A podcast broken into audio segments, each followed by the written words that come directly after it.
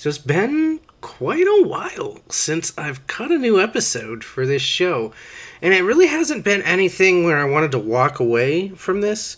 It was really just a matter of trying to figure out how uh, the show would fit in with my schedule. So I had to move some things around, leave some things, pick up some other things.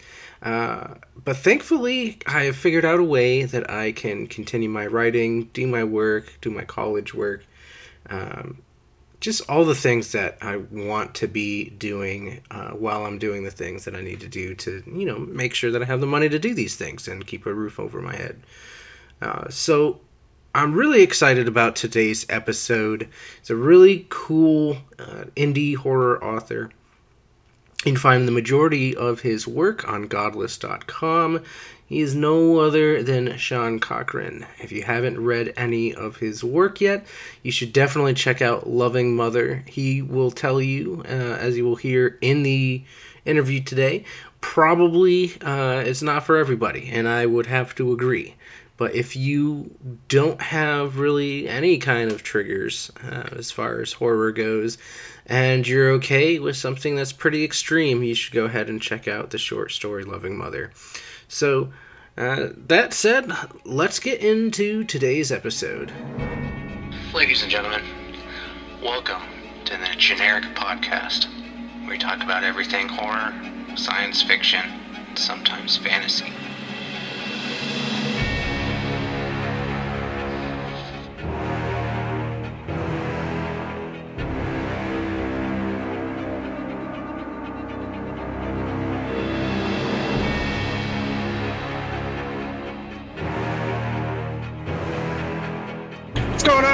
Today, Sean? How you doing? Doing pretty good. How are you, man? Oh, not too bad. I'm glad that we, you know, we were able to figure out a time to to sit down and do this. You know, the schedules got kind of crazy. So, Yes, the life of a family man is hectic. oh yeah. So, so uh, before we get into a lot of the the writing and the projects that you have going on, and some of the ones that you you've put out, uh, I was just wondering if maybe you could get into a little bit about like who you are and you know what got you into the horror genre in general. Cool. Uh, name's Sean Cochrane.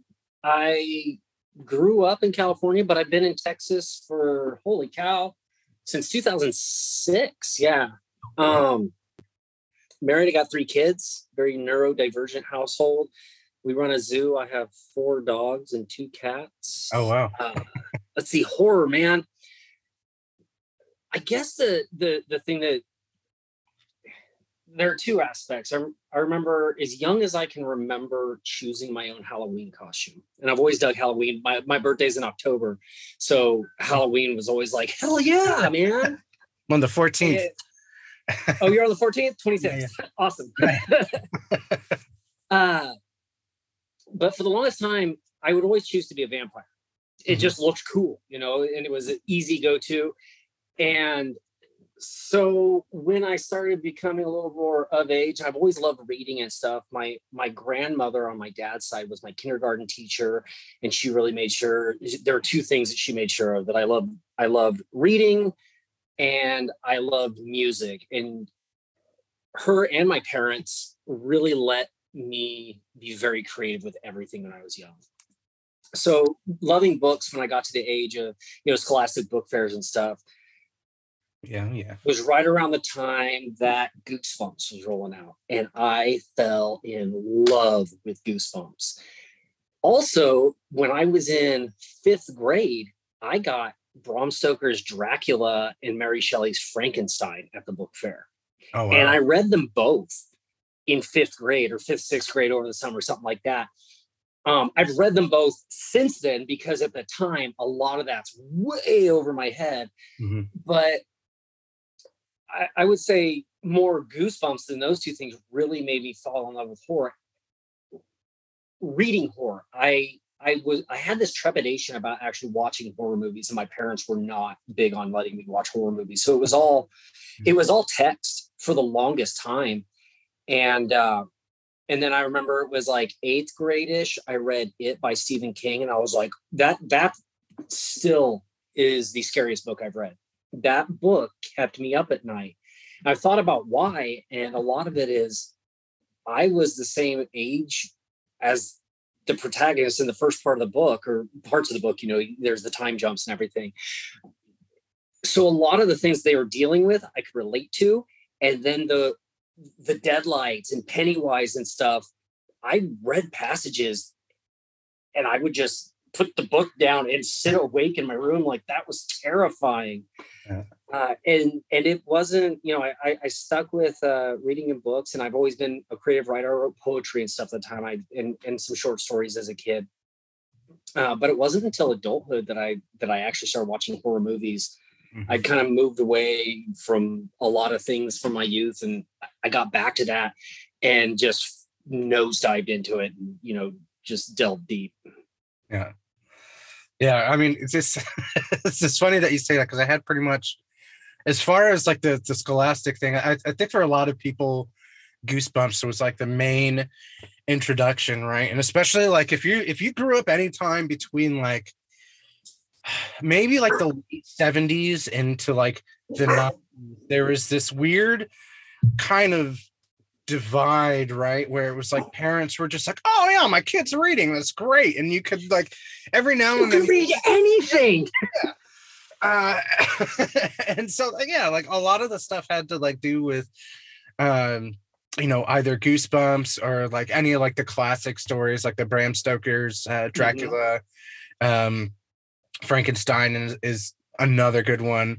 Um, I got and and and my school, it was very strange. I was not allowed to read um, Dracula because it was like way above my age, and they were just like, no, like, like you can't, you can't read that. It's not age appropriate. Oh.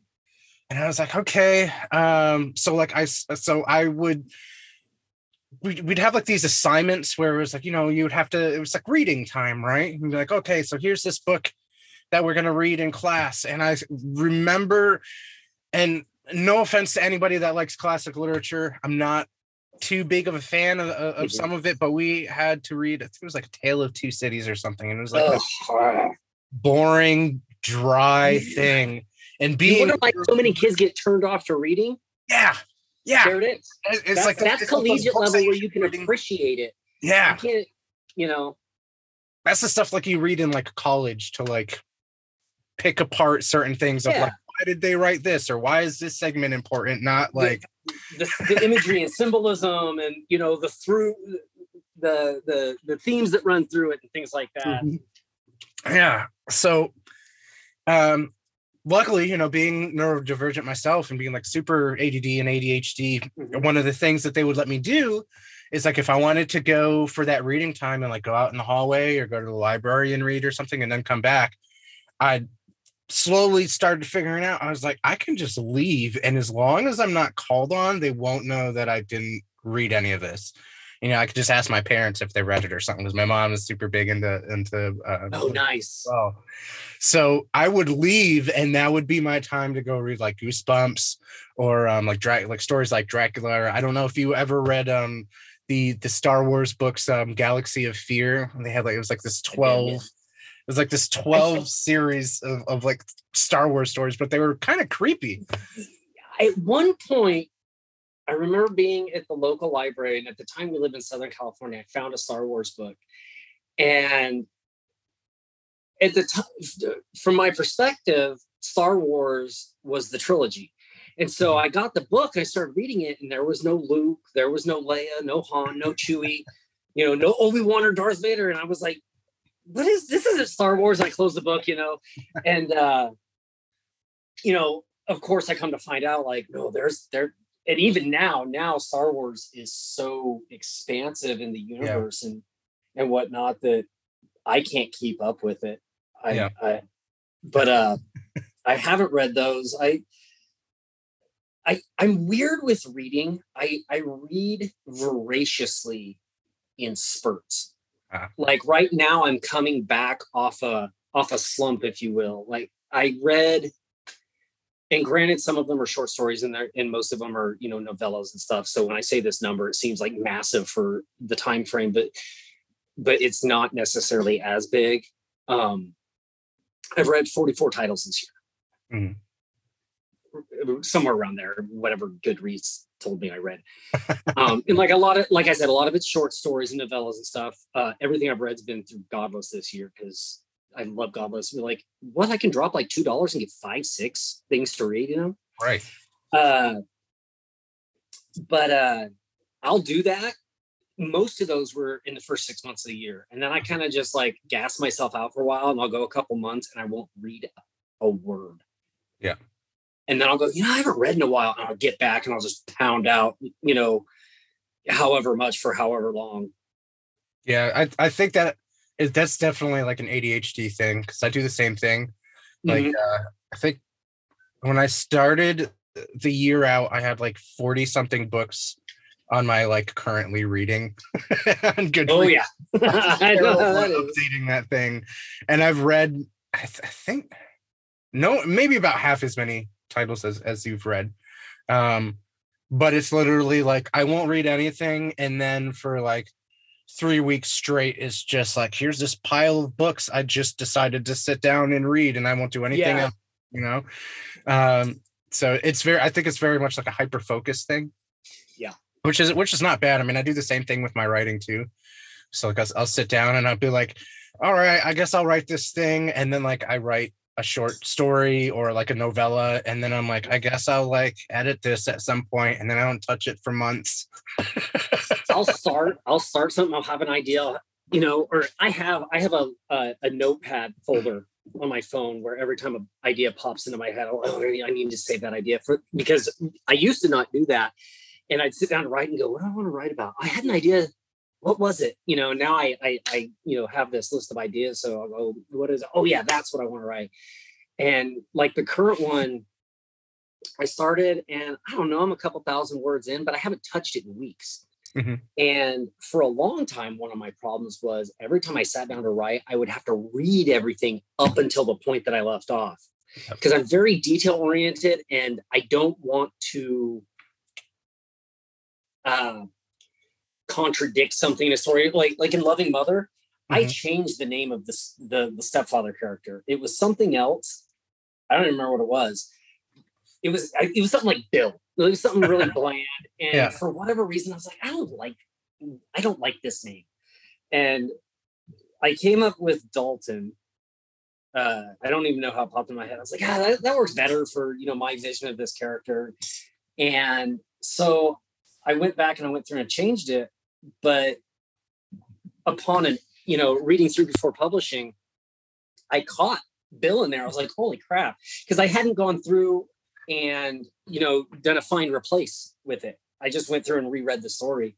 But I used to go through and there's a there's a story I wrote that's probably 30,000 words. It's not good. It's uh, I wrote it in chunks over years and it's it is all over the place. Like there are elements that I really like about it. I went back and looked at it not too long ago and I was like, oh, this no, this is this is you trying to you, like force a narrative Mhm. that doesn't make a lot of sense. So there's so much like like there, there's only so far that you can like suspend reality. Like Right. it's it's weird in in like science fiction horror genres. You know, the the suspension of reality can be like, yes, I can accept that vampires exist. Mhm. Or, you know, shapeshifters or alien, whatever it happens to be. But when it comes to uh certain things, we just go, eh, that's stupid. That doesn't work. Um, like um, another back to when I was a kid, I wrote this vampire story when I was a kid, and prepping for the podcast, I was thinking about it for for some reason, just like where when I started writing and stuff. And the main character, this vampire, to make money because he couldn't have a job because he couldn't go out in the daytime to hold down a job, he would go to restaurants and steal tips from the tables. And I remember in this Okay. story I wrote, writing something like, "Oh, this person." It was like a diner, like a like a like a late night cafe diner. You know, people like get Yeah. pie and a cup of coffee. Like, oh, this guy left a hundred dollar tip, and I wrote that when I was in like seventh or eighth grade, and I didn't know Right. dick about anything. Now I'm like, it's things like that where anybody reading that that knows anything about the way things work would go, "Oh no, I don't believe that for a second. Yeah.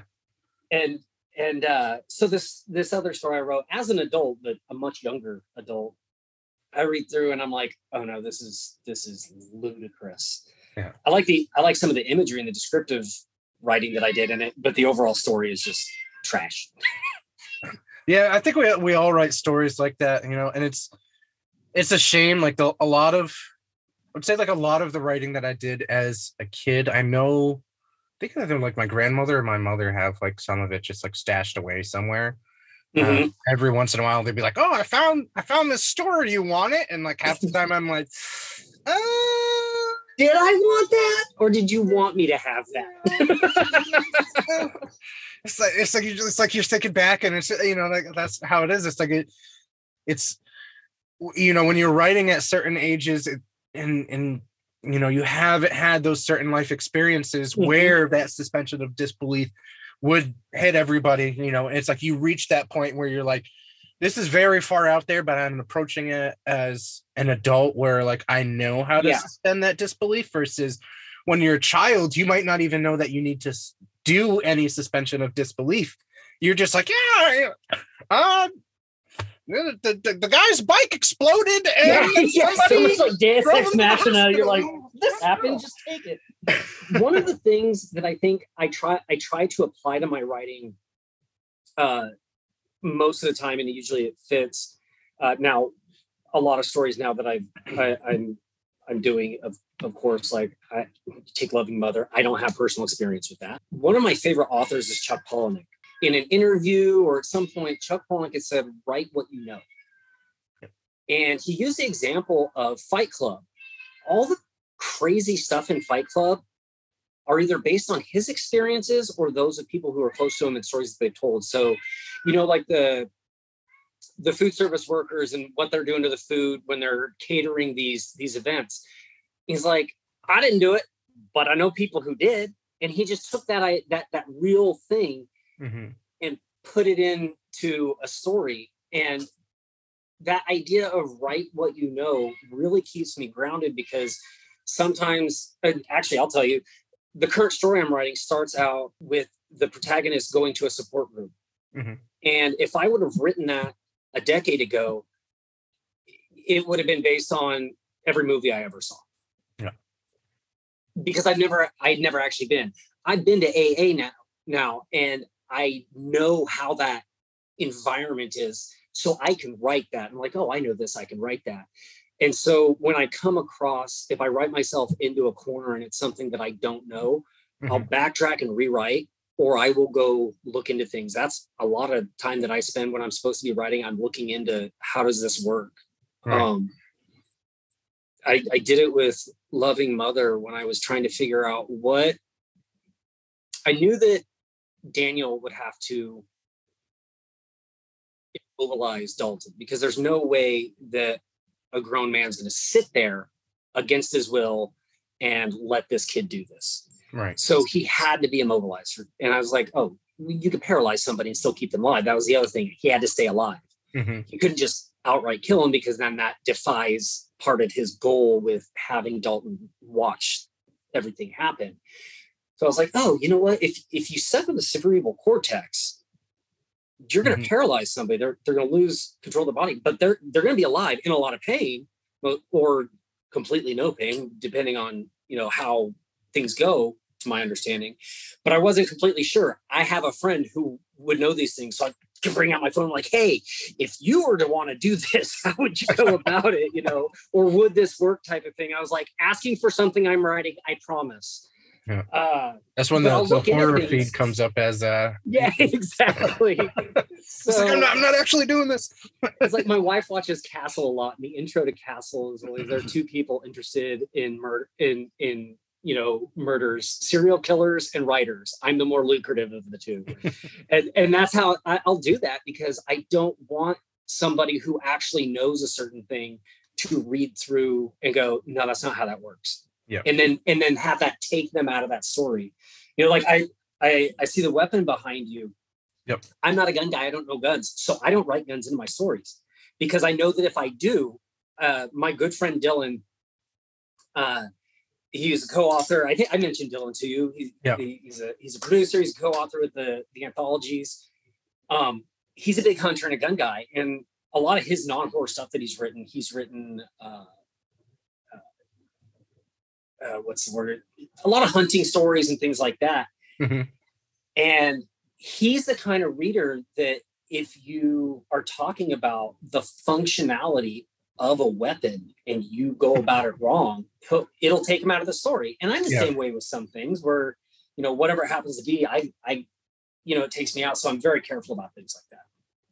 yeah that's a, it's a it's a pretty hard thing to do right and, and you know I, I know some people use either like sensitivity writers or they'll they'll reach out to uh folks that they know and they're like you know like how how does this work or is Mhm. this plausible you know especially like if you get into like dark sci-fi where like it's it's not you're not so much focused on the functionality right because you're not writing hard science fiction it's still that Yeah. element but you also want to make sure you know like you know it's unless you're shooting for something to be super cheesy you know which is totally fine uh, you know i love that kind of stuff but like sometimes you just want to make sure that that everything is right and yeah like you know like if i watch a film right like and they're going through like a hunting scene like if you get like uh, any of those movies where you know they're they're like hunting people right in the woods Mhm.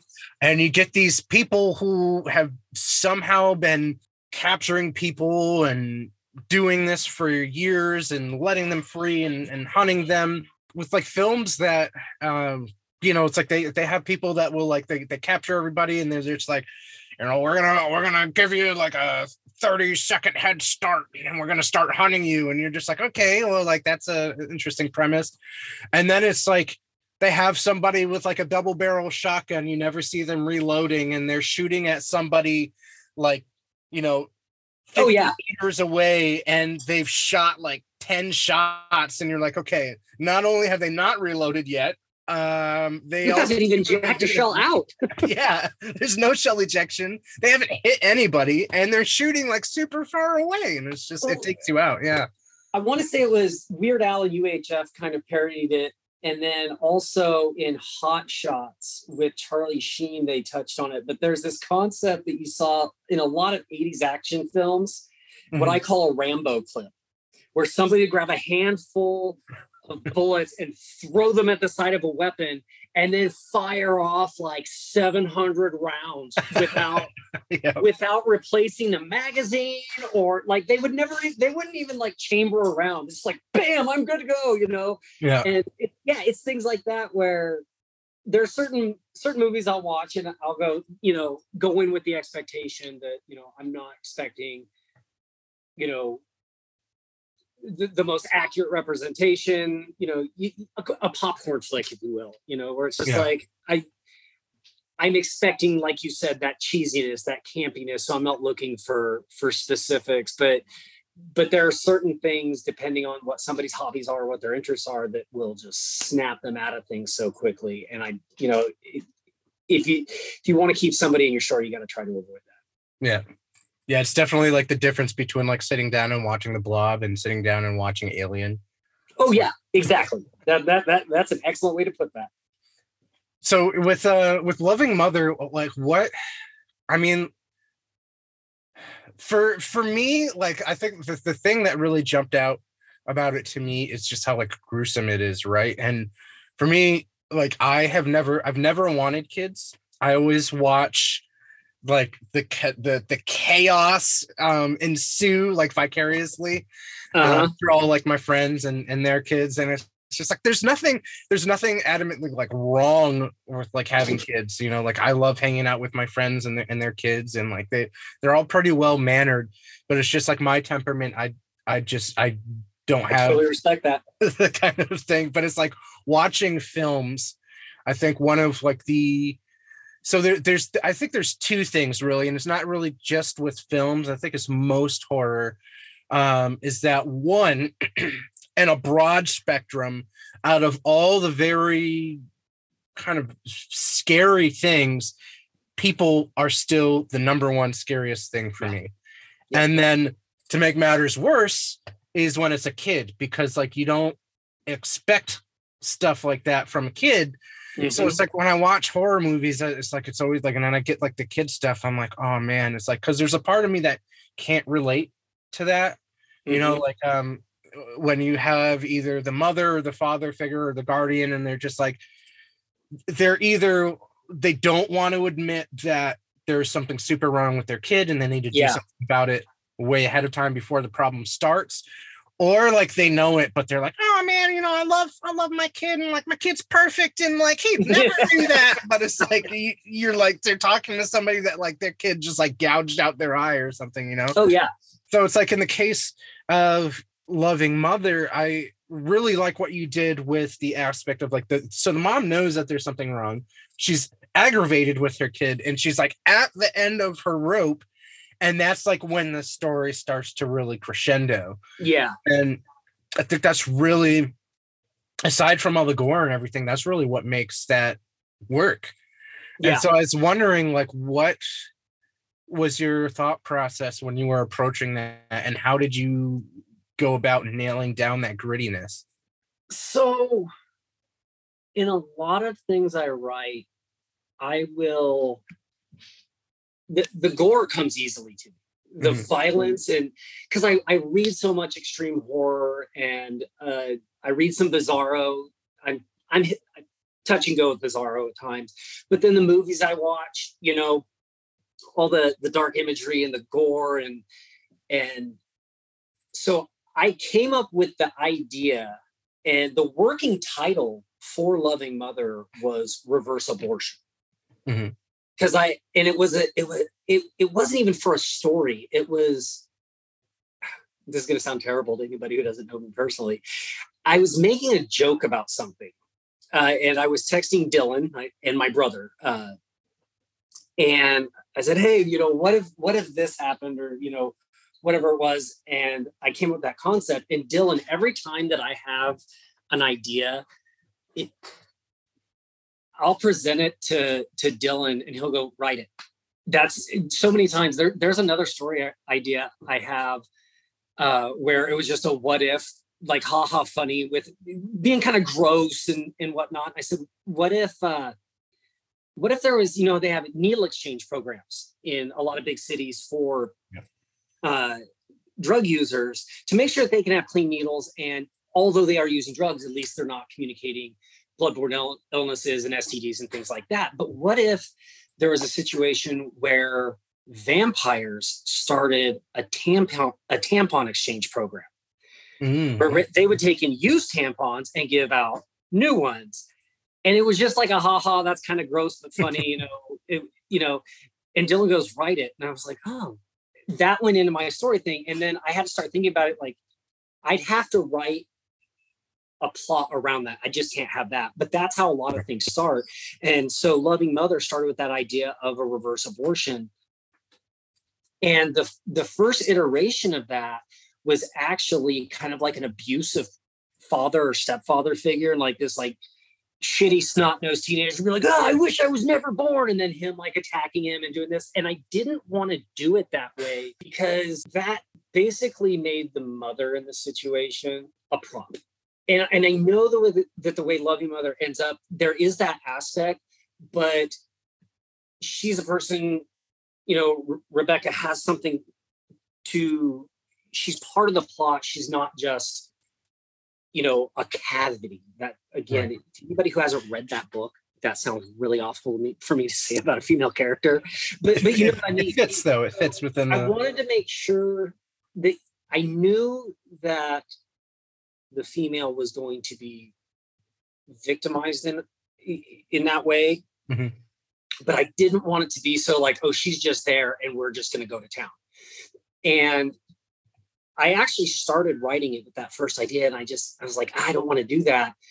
Um, I don't want that the female character just to be a vessel for violence. That that was it.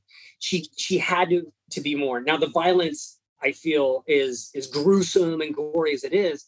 I mean, for the overall story arc, kind of make it, makes sense. right And but I don't feel like she's only there for that in that way Mhm. um the story the story that i wrote in one of the uh the anthologies it was the the first one we put out disquieted um I forgot the name of it off the, off the top of my head, but there is a long, like pages long rape scene in it.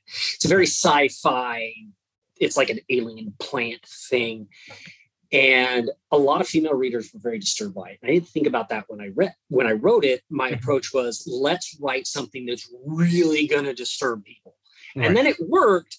And afterwards, I was like, that was kind of a shitty thing to do. It turned into kind of like Girl in the Refrigerator, where Mhm. it didn't have to go that way for the rest of the story to play out. I made the choice as a writer to just take this female character and abuse her. And so I didn't want to do that. But I knew that with the idea that I had, that was going to be where it was going. So where I was going with this, and I digress.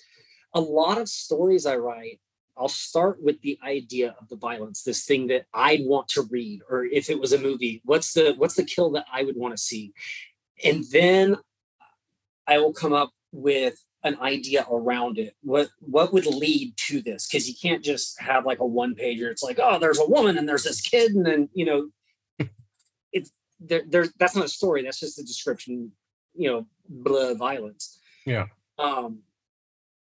The uh, the vampire one, vampire tampon ones like that. I've thought about it and I've you know made some notes about okay, here's how we can get to that point. And now my next step was going to be here's where we go after that. The one I'm currently writing uh, it's I'm not I'm not uh, reinventing any wheels or doing anything that necessarily hasn't been done per se. But the idea I had was like, oh, that would be awesome. Now you have to get there, and that's how. I- How do we get there? Oh, you know what? And then it led me to what if. Uh, the whole story is like these two people meet that both have physical deformities. Mhm. Um, very unrealistic way to frig out their physical deformities and then there's there's an issue between them. But i had to go how are they going to meet each other? How do they get there? And then i thought about you know because of again personal experience uh, being a recovered alcoholic going to aa meetings meeting you know meeting people that you don't know finding things in common finding a group with a with a common you know uh, commonality between them. I said oh that what if there was a support group for people that have these physical abnormalities that in their day-to-day life whether they're visible or not visible you know it could be somebody has you know something you know you've seen pictures of people with like weird birthmarks or growths on their face. Uh, one one that i wrote in the story was just like a woman has a third arm growing out of the middle of her chest. So i, I did go kind of wacky with it. Mhm. so there's those but what about the ones that you don't see? You know we all wear clothes most of us. Um, so a lot of those could be hidden and not have the same effects on somebody's day-to-day life but it could be very very impactful on their intimacy and relationships with other people. So i can work that in. That that gave me that jumping point that can get me to this weird gross sex thing that i want ultimately want to write to get people to go oh god sean freaking gross. And that's that's really you know uh that that that's how I I get there with those. Um, and again, like I said, the gore, the grossest comes. It's it's sadly, sadly a natural thing for me. I can I can. It's I don't have to put a whole lot. The only effort that I put into writing gore is like you can only you can't call something bloody over and over.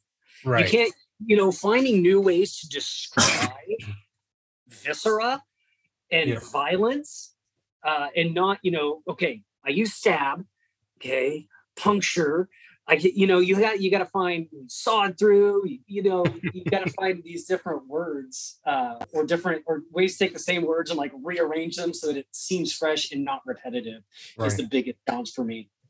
That's that's like when you know when the FBI is going through everybody's search history and they're like, this guy just like, keeps looking up synonyms for stab and like appetite and like dismember. Like, what is going on here? He Like, no, no, up 15 just- different types of knives. book here. Yeah. it's just this. yeah, I mean, I- I think that's those. I think those are the kinds of the things, though.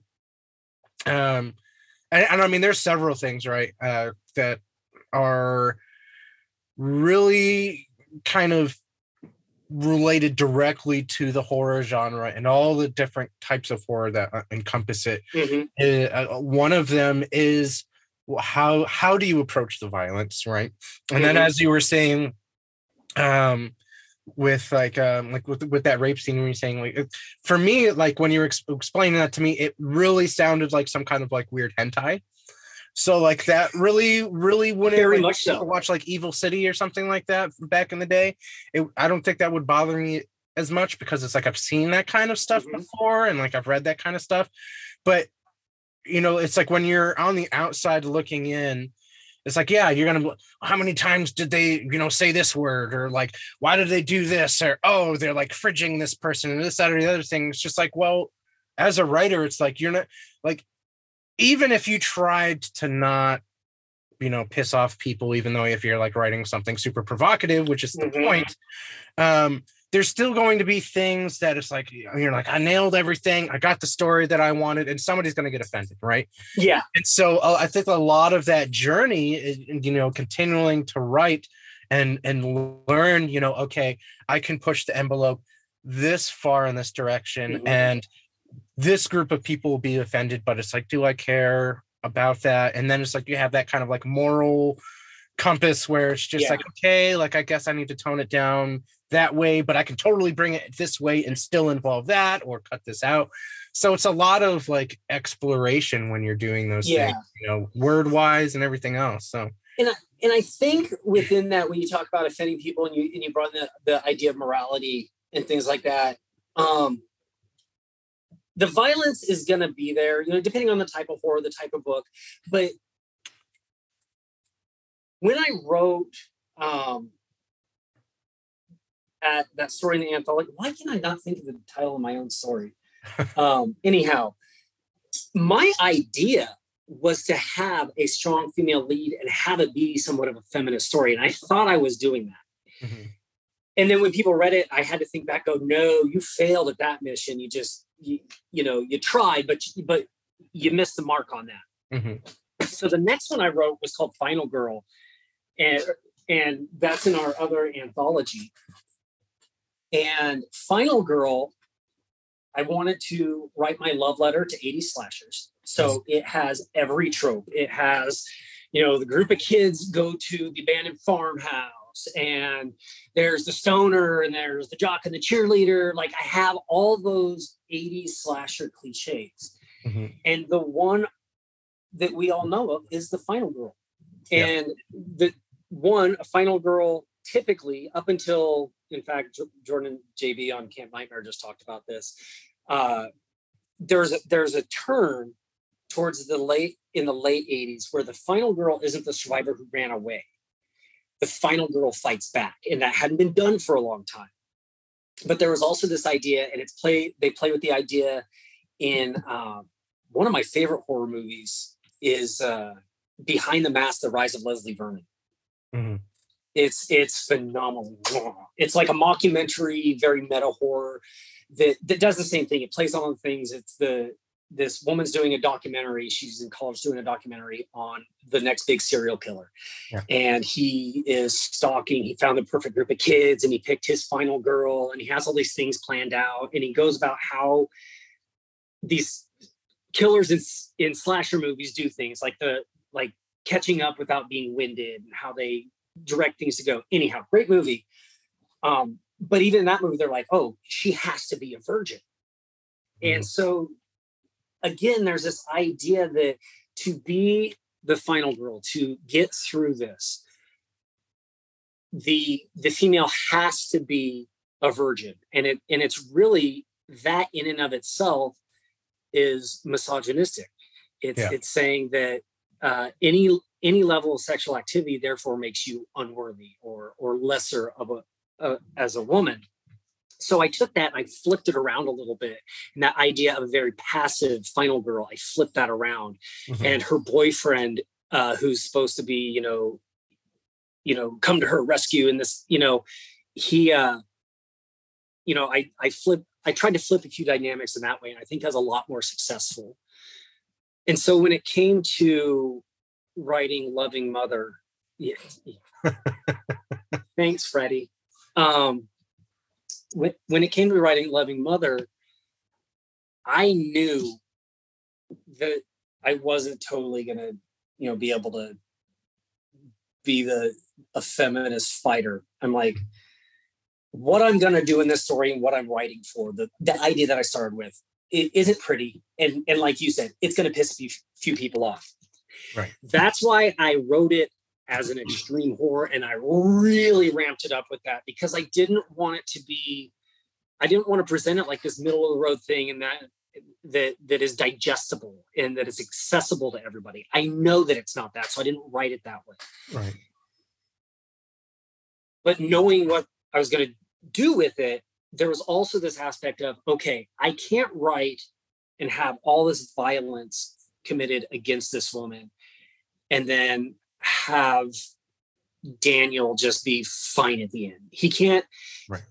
can't win. In some way, he has to lose mm-hmm. to to to to kind of balance things out.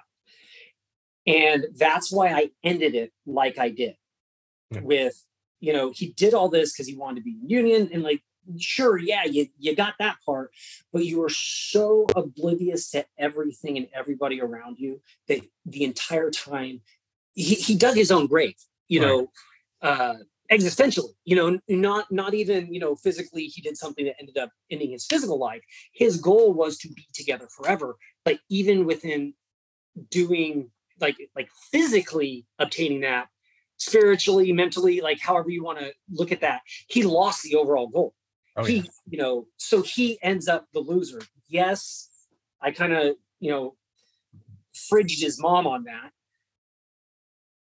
sorry you know like i i wanted to write something really awfully violent and that's what it was Yeah. uh and the other the other thing i i did writing that and dylan was my beta reader and the one thing that i was really not sure about was the sexual content up front Mhm. and like not just the violence but because of the x-rated sexual content that i wrote like i told my mom i was like mom don't read this.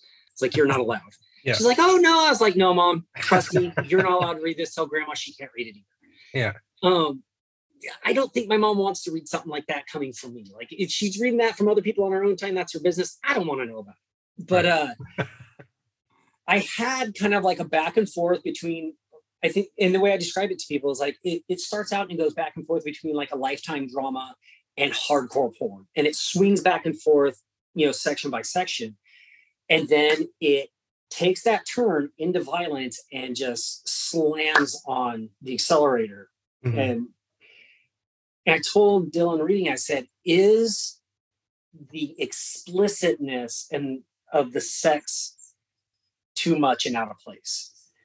And he he he said what I thought, but he said no, not really, because it's it brings such a stark contrast hmm. that when you're reading it, like it shocks you, like it takes you, you know, it takes you by surprise because you don't see it going there.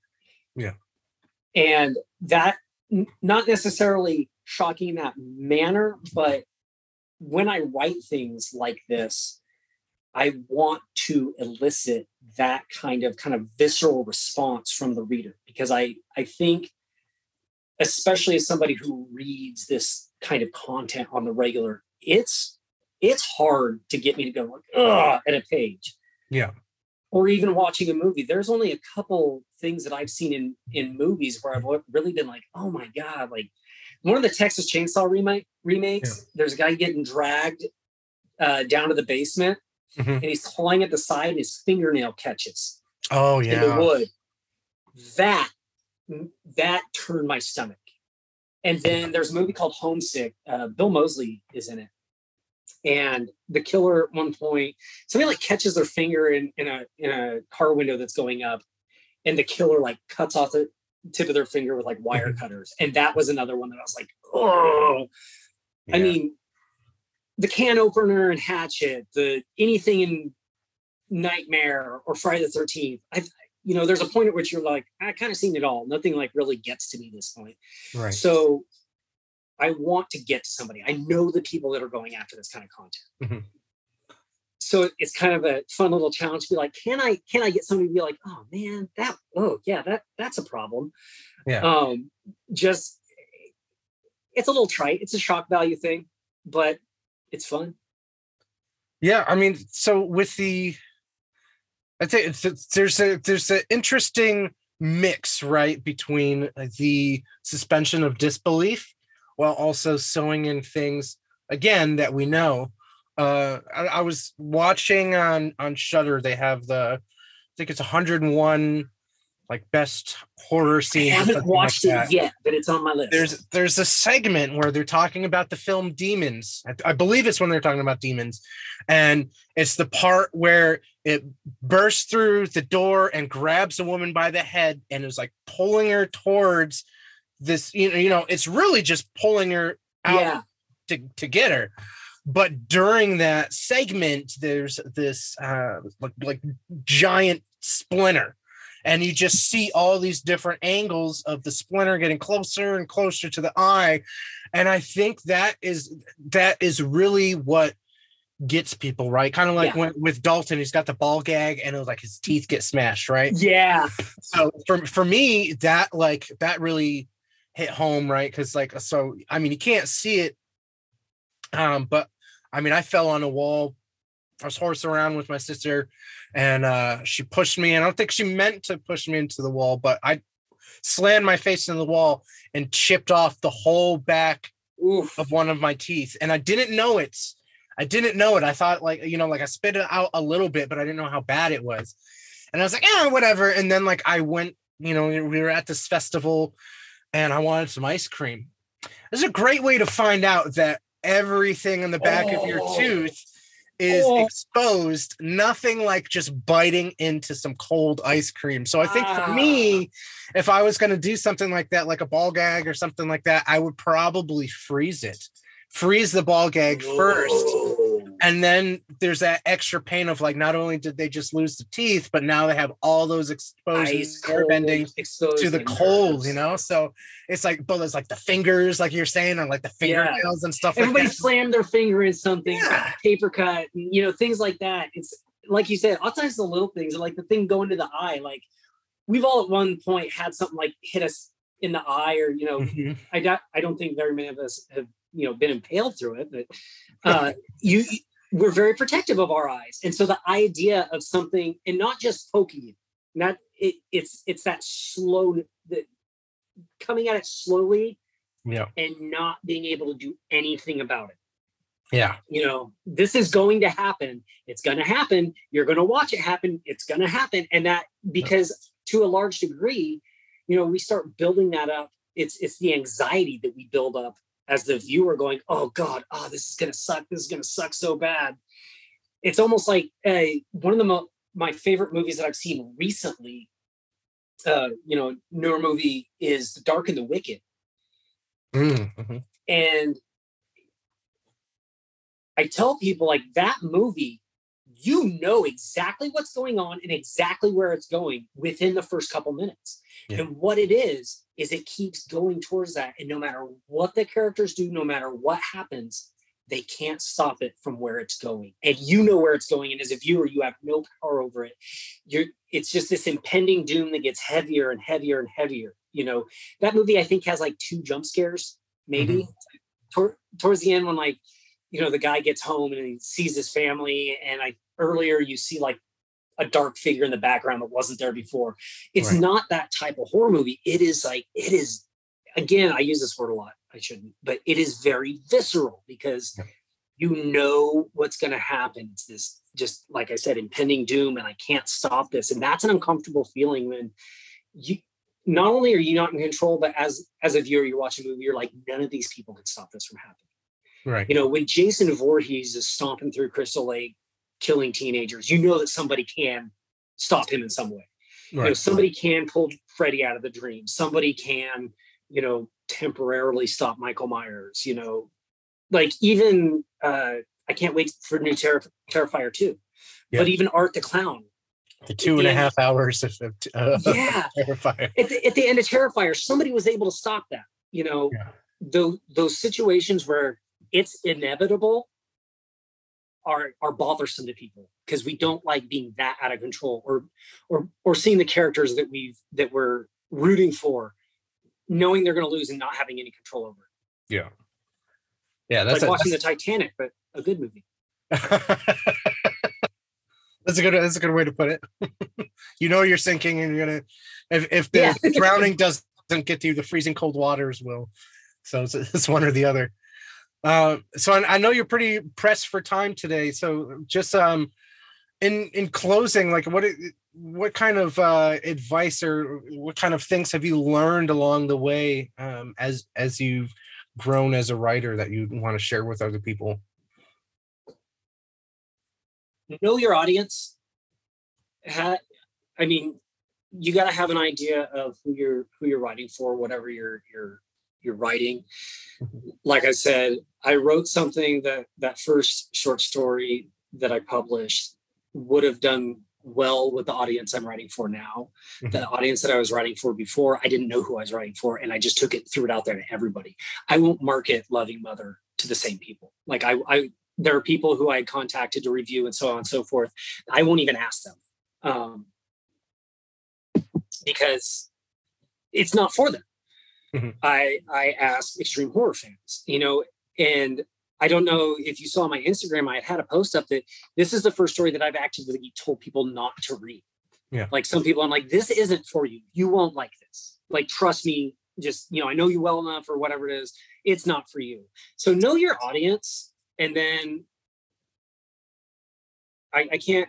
I'm not going to steal Chuck Palahniuk's uh, thing and say write what you know, but I'm going to flip it around a little bit, and within reason, know what you're writing. Yeah. You know, if take take a little time, don't rush through it. If there's something that comes up, don't guess. Don't go, you know, no, oh, I can make this up about this subject, and or you know whatever it is, and nobody will care. Somebody will, and you're you're it, it's going to stand out to your reader. And so, if you come up on something, you want to include something that you don't know or don't understand, look into a little bit, and your your story is going to be that much better because of it. Yeah, that's def- I can definitely get down with that. Is there is there anything that you uh like to plug real quick? Anything you're working on or looking forward to e- either writing or seeing or Um, I'm currently working on a story in the tentative title, and uh, I guess we didn't cover language at the beginning here. Uh, Oh, so I'll tell you what the title is, and if you have to censor it, you do that. I totally get it. Um, but it's called. Right now, I plan on having it be called Finger Bang Fang Fuck. It's the kind of story that would be called that. Yeah. Uh, that and when it's done, I intend to have it released on Godless. Um, Yeah. The only other thing that I have to plug really is Loving Mother. So if any listeners haven't checked it out, it is 50 cents. Uh, it's not a huge investment, 50 cents on godless.com. Just search my name or the title Loving Mother. And uh, yeah, that's all I really got going on. I hope you all enjoyed this episode of the Generic Podcast with Sean Cochrane. As mentioned earlier, you can catch the majority of his work at godless.com, and I hope you go ahead and check his work out. He's got a lot of interesting things out at the moment and some more fun things on the way. And before we go today, I just want to bring your attention to something else that I've been doing on the side. You may know Tyler Geis. He's a good friend of mine, and he is the host of the Tyler Geis Basement. And most episodes air on Mondays, but since it's the Halloween season, he's just ramping it up. He comes out with episodes all the time um, and during Halloween season. So go ahead make sure you check him out. But also, um, he and I got together and we started a live cast called Hot Genre Topics, which airs the second episode this Sunday, October 16th, 2022. And you can catch the episode live on YouTube under the same name, Hot Genre Topics, at 8 p.m. Eastern Standard Time. And we will have a pre show starting 15 minutes before then on Instagram Live. Then we're just to go right into YouTube. So go ahead, check that out. Come on by, watch us eat a whole bunch of hot sauces and drink beer and plug a whole bunch of indie horror and all sorts of other kinds of cool things that are going on within the horror community. But until then, y'all keep being the amazing people y'all are.